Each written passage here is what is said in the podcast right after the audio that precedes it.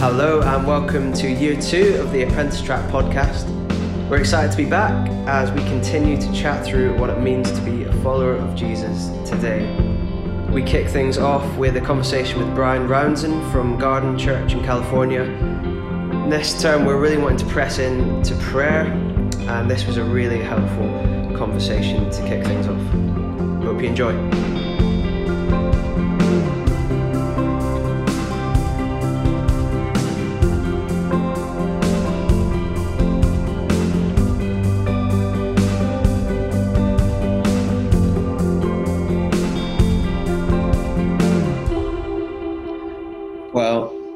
Good evening, Bryan. Good evening, Dunks. Thanks. Is that permissible? Uh, just for you. I appreciate that. Not everybody can call me that, but I know. I felt honored when I was allowed into that club. one of the few. Uh, thanks for joining us. And Such a privilege. Um, would you mind just introducing yourself? Quite a lot of the guys will have met you at some point, but there might be a number who haven't as well. Yeah. Um, and if you hear my either of my children in the background, I'm actually in their room, hence the decoration. My name is Bryan. Um, I am a father of Evie and Jude, and my lovely wife Jenny. Um, I'm a pastor at a church called the Garden in Long Beach, California, and I've had just a real had the real privilege over the last um, 10 years, well, the last maybe 16 years with a mentor pastor of mine, but the last 10 years of just really to dive into conversations around formation and how people grow and what the depth of emotional health and spiritual journey. Um, and that's kind of what I get to spend some of my time doing. It's a real privilege and honor. Amazing. Yeah. Well, that's what we're about here as well. Um, and we are just kicking off a couple of months, really spending some time to think and practice and chat about prayer. Yeah. Um, yeah. What would your sort of definition of prayer? be? Prayer be? Yeah. It's one of those really difficult things uh, because we carry, we all carry our baggage and our disappointments and our fondness and all the things and and you can you probably it's one of those words where there's not a single definition. When someone talks about it someone has a different thing in the mind when you bring it up. Um, but i i really love the simplicity of saying uh, Mark Sayers says prayer is uh, stepping into god's presence. And i love that because there's um there's a it's it's an awareness piece. It's as much about attention as anything. But um the the definition kind of that I've really grown to love is that it's an encounter with God in love. And I love that. Prayer is an encounter with God in love. And I love that because the classical definition of prayer was it's an opening of the mind and heart to God. And I feel like that's too one sided. It's about what I'm doing. I'm opening my heart and my mind to God, which is absolutely a part of it. Um, but I think the convergence of those kind of three things it's the reality that I'm just stepping into the presence of God. I'm noticing where God is moving, speaking, leading, but also I'm opening my mind and heart. I'm involved in the process. Yeah. But I really love the idea of encounter because um, when you say prayer is an encounter with God in love, it means you're turning your attention towards Him and what He might be speaking, saying, doing, uh, leading you into.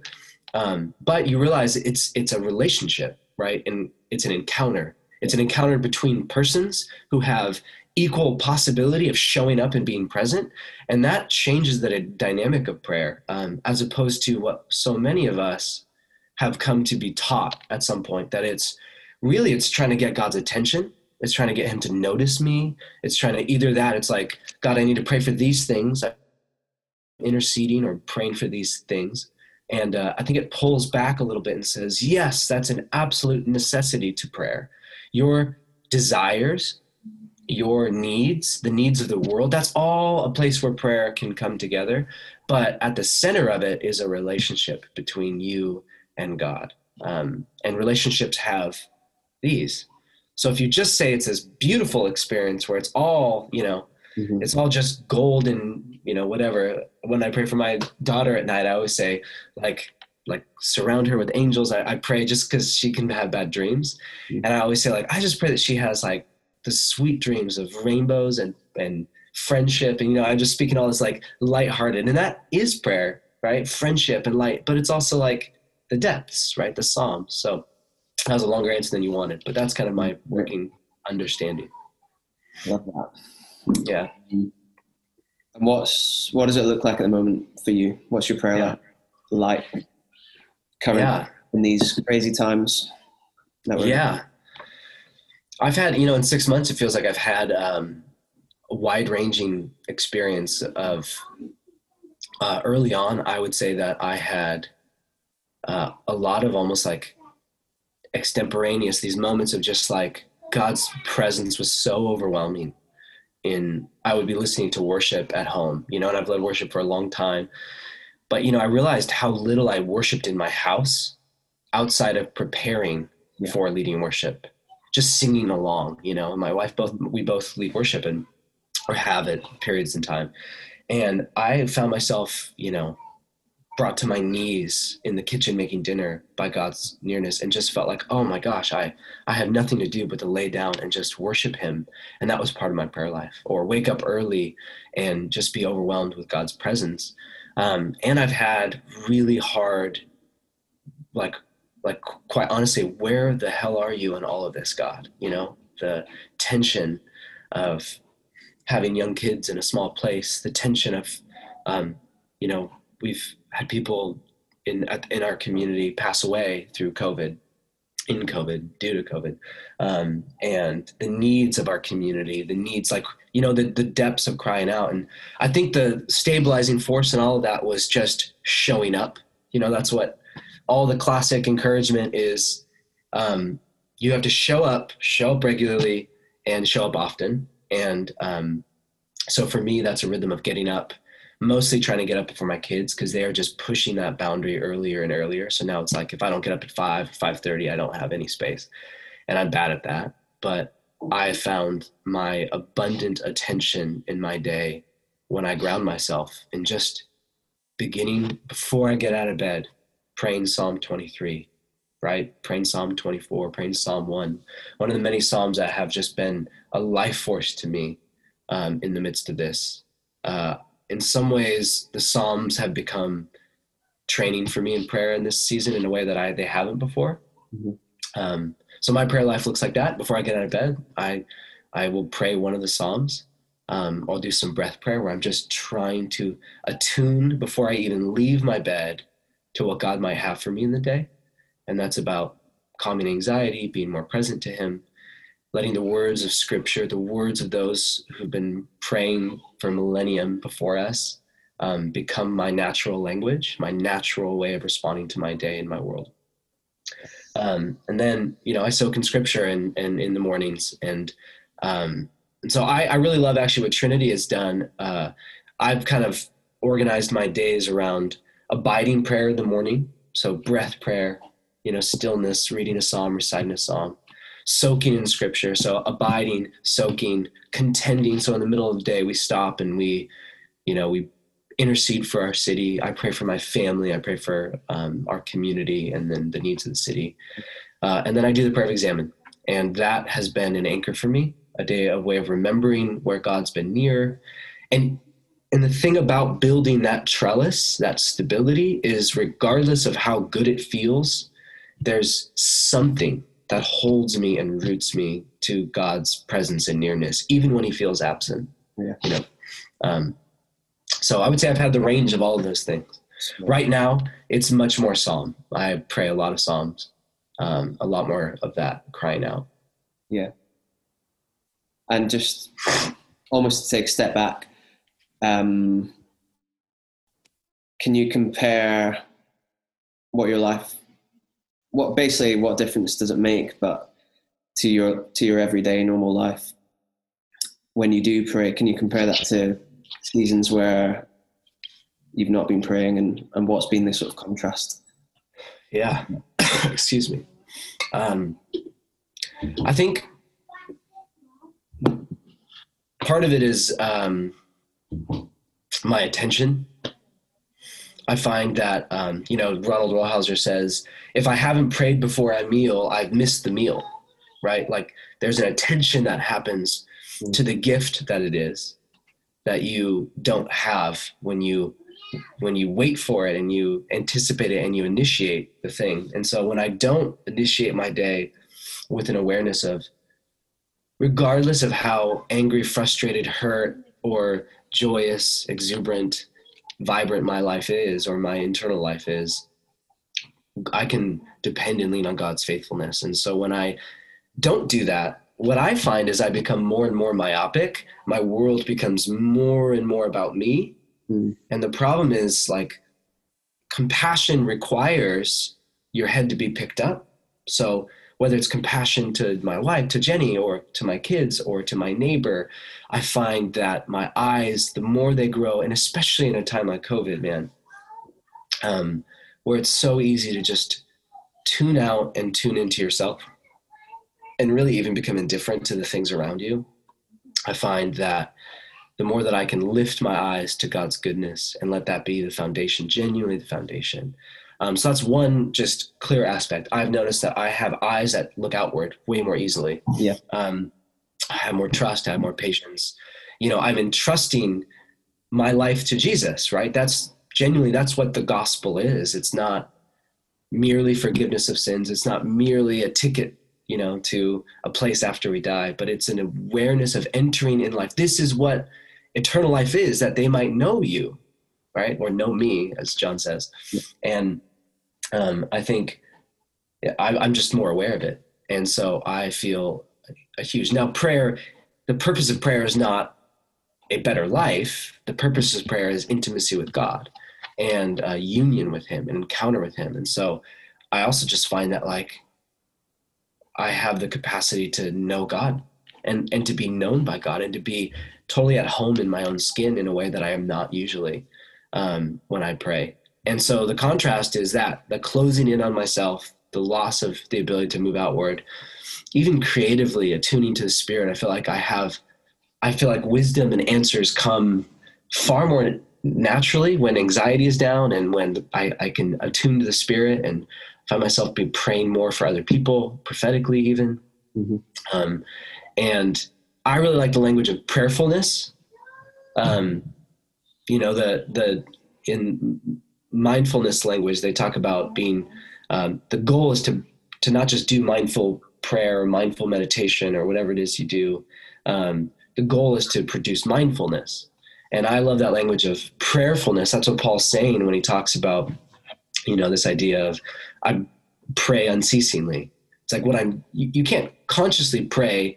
You know, I can't talk to you, and and I can I can talk to you being tuning to the spirit, but I can't be having words rotated in my head. It's more of a presencing.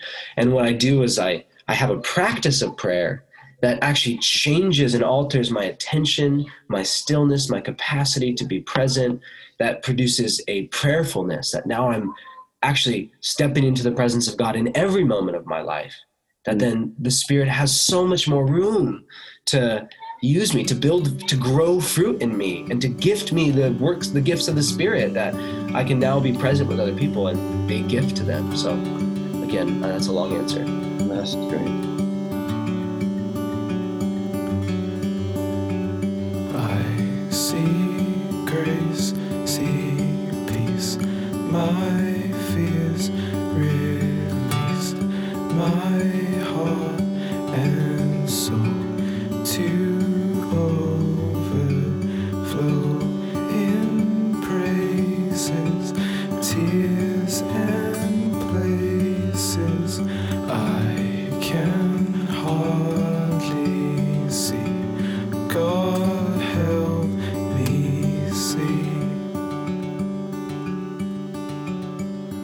mentioned attention.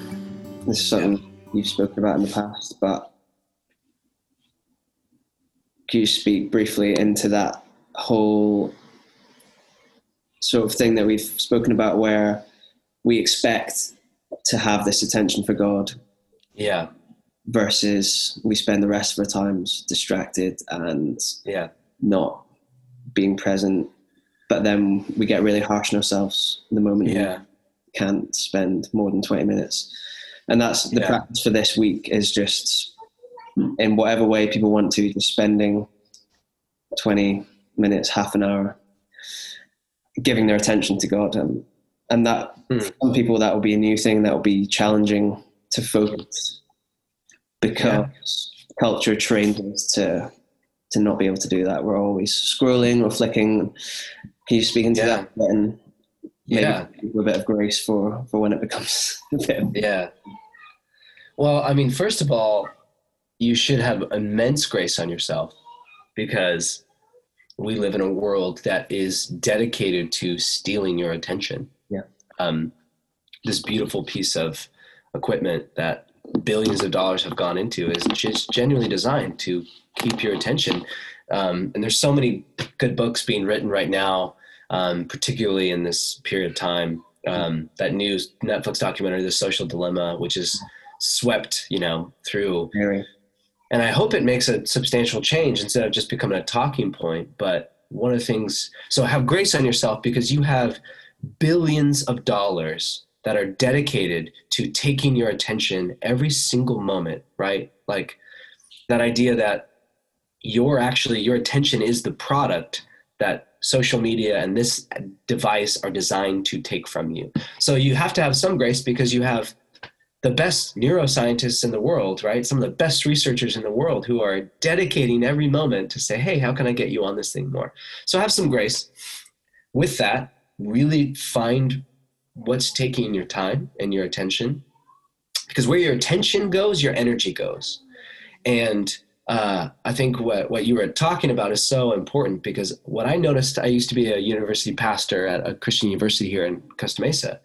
And what I found in the seven years, almost seven years that I was there, was how just in that period of time, people born from 1994 to you know closer to the 2000 is the quickly diminishing capacity to pay attention uh, and to and the social expectation that like I can have headphones on and be in someone preaching or in a class that was totally normative.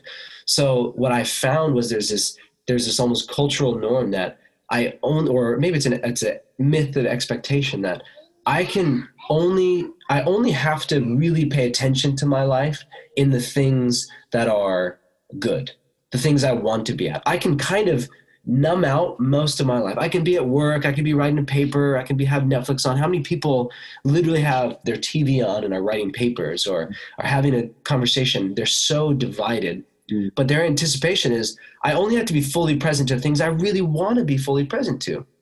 I was Um, chatting to a friend who was mentioning that they can't even, or a lot of us can't even watch a TV show anymore.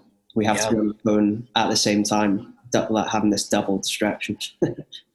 I one of my friends was writing a book around um, around kind of the process of um, of of busyness and hurry and their attention. And and when we were talking through kind of this um, how do we help people what are some practices? I remember that was one of the things uh, that really stood out to me as we talked. I was like hey one of the things we should invite young people into is just um,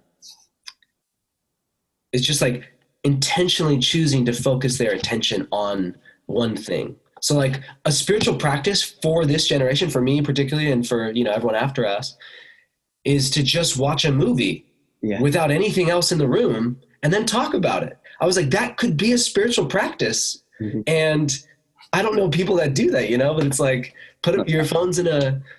But the, my point is that we have to be intentional with those things because what actually happens is you realize it's more like a muscle, and the the more that you practice being divided in your attention and attuning to what's happening, um, the less capable you are of, of, of any moment being truly present.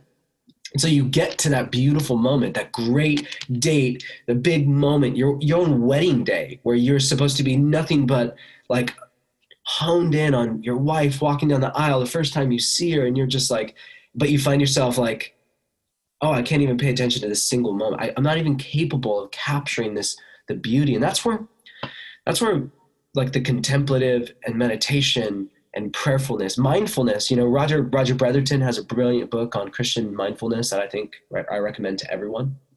Um, he and Suzanne uh, Collicutt have a book that they wrote together, and you know, one of the things I remember is with his practice. He says that you know, like just practice having a piece of fruit, right, and just describing everything about that. That builds awe into your day. We are a we are a generation that has lost the capacity for awe. Yeah.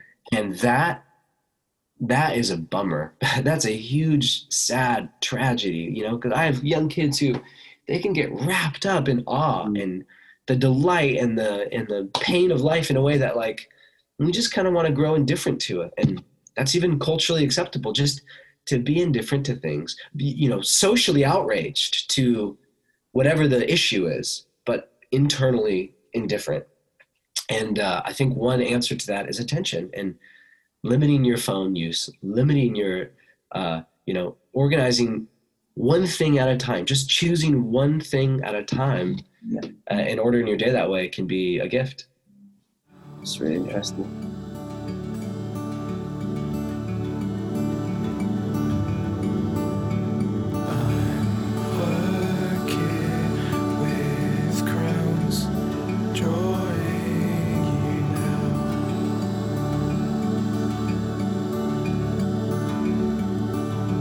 Question um, is what would you say to people who, when they hear we're about to engage with prayer, they're actually not filled with excitement, but they're, they're filled with a bit of trepidation. Yeah.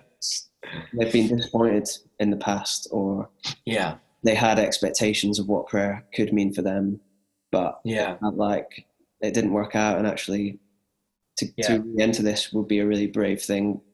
What would you, what encouragement would you have for for those people? Yeah, well, I mean, firstly, I'd say don't feel like you're on the outside.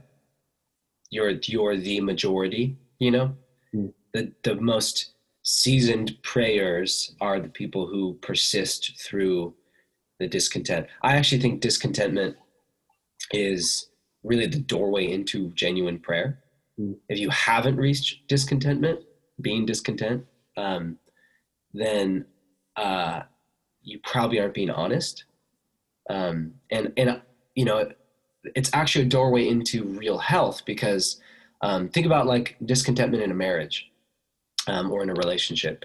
Um, it can produce indifference, it can produce contempt, or it can actually bring to the surface genuine needs that have gone unmet, genuine frustrations that have gone. And what you do is you enter into real, real reality, right? And you can step into it and go, this is a place of um, anyone who's been in a relationship knows what I'm talking about, where you realize you've been walking along and you bumped into something that is like, oh, I thought we were over here, but you're over here. Okay, we are not living in the same reality. And so prayer is a lot like that, where my expectation is, you know, most people don't experience the, the, the gooey goodness of like, oh, this is just, it's just me and Jesus. Like he's my Abba. He's, you know, a lot of people don't get to that point. Um, it happens early on and it happens in a really emotivistic environment where worship is stirred and, and maybe they have it for a season. And, um, and I think that's beautiful. And I've had plenty of those seasons in my life, but you have to realize the most difficult thing in in prayer life is to realize that we are two persons entering into relationship. So if I have the freedom to show up in different ways, God has the full freedom to show up in different ways. And sometimes there is sometimes, not always, I think there's a mistake to say when every time it's dry, I've done something wrong. God is not a bad friend. He's not someone who's going to say, I'm mad at you and I'm not going to tell you why. Very unhealthy person would do that. A healthy person would say, hey, like there's a tear here and I want to invite you into how we remedy this. And if you feel that dryness, then and you feel like maybe it's something, you know, maybe there's a a disconnect, maybe there's a latent sin or a habit or something that's stealing your attention, your heart towards God, and ask Him, you know. But if not, there might be a deeper thing at work where He's wanting to draw you into what the abiding life looks like. Um, you know, I love the the end of Isaiah. I think it's Isaiah 40, where he says, um, "But those who wait on wait on the Lord will mount up with wings like eagles. They will run and not grow weary. They will walk and not become tired." I may have switched the weary and tired, but I love that because in our way of thinking, it should work backwards. Like it's harder to fly than it is to walk in the human mind, right? We can't fly outside of a plane. But for the Jewish mind and for the way he writes it poetically, the third thing should be the most difficult. So what he's saying is, like, yeah, man, you'll have the power to do incredible things and have amazing experiences.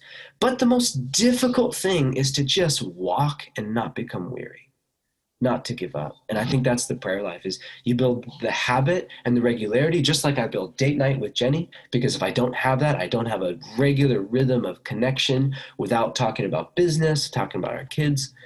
And I would say encourage you to build that habit. And then what you realize is your discontentment becomes a doorway into what's real. And prayer at its heart is about bringing your real needs, your real heart. This is why the Psalms are so important because the Psalms train us into bringing our worst selves before God and saying, God, I trust you. You're good and faithful. Like there's no one there's no one else compassionate like you. You can handle this. What do you want to do with these things? And then you realize he's the safest place to handle them. And you realize he brings you along this way. And whether it's just a deep inner peace, you know, that, you know, that sense of I've, tran- I've transitioned through this, the highest of highs the you know if you think about a dating relationship you have these high of highs where you could talk for hours and hours your first time dating. You're getting to know and that's what prayer looks like for so many people. It's pretty much it's activating the mind. It's i'm reading and i can't stop reading and oh jesus i just and then you realize okay there's a deeper level soaking. There's less words involved and it's more about being present. It's more about being still. It's more about our wills meeting. And um, it goes from my mind to my heart to my will. I'm actually being transformed in your presence, and I don't have words to describe it. Mm. Um, so I, I, think to have take heart that that dryness is not a bad thing, um, and bring good bring your friends. Have soul friends who walk with you through it. Because one of the things I've learned is my soul friendships have become deep training in relational prayer through our friendship in the in the process, our discernment together has given me a new way to talk. Oh, like it was actually Johnny who said to me recently. We were talking about Harry Potter, and he said he was talking about how brilliant it was, and he said that the beauty of Harry Potter is that friendship is the victory. And I just love that line, yeah. uh, and it really stood out to me. Um, and it gave me a new way of even thinking about prayer as deepening a friendship. That I was like, yes, just to be with your friend and it honored it in a way that I was really grateful. I've talked too much, but yeah, thank you. It's, it's yeah. a good, it's a good almost planned segue into uh, our groups. oh, good. Hanging out. Oh, so. yeah. So let it be a place. Yeah. Um, man, can I just pray for you guys to close? Is that okay? Yeah, please. Jesus, thank you for the gift of this communication that across the pond, across the world, um, your spirit who has been connecting us long before these devices you've given us the ability um, to now see friends and deepen friendship. And i pray god that as we embark as beginners always in prayer in our own spiritual journey god that you would be the one leading us where we need to go. And if that is deeper into rich and robust ease in prayer god let it be just a balm to the soul. Let it be a delight. Um, God, and if there is a season of dryness, God, I pray that you would soothe and comfort and lead lead people with closeness and nearness, even without words, even without explanation. I pray that um, you would just be stirring a generation towards those to, to pray personally, um, cultivate that prayerfulness, so that they might be useful and be a blessing to the world, God that union with you is um, just such a gift. Thank you that you've let us come to you with full abandon as your sons and daughters. In your name, amen. Amen. Thank you, Bryan. Of course. We'll be do- hearing from you throughout the year, I think. So. Oh, I hope so. Thanks. Uh, thanks for inviting me. I feel privileged. Bye, guys. Thanks so much, Dan.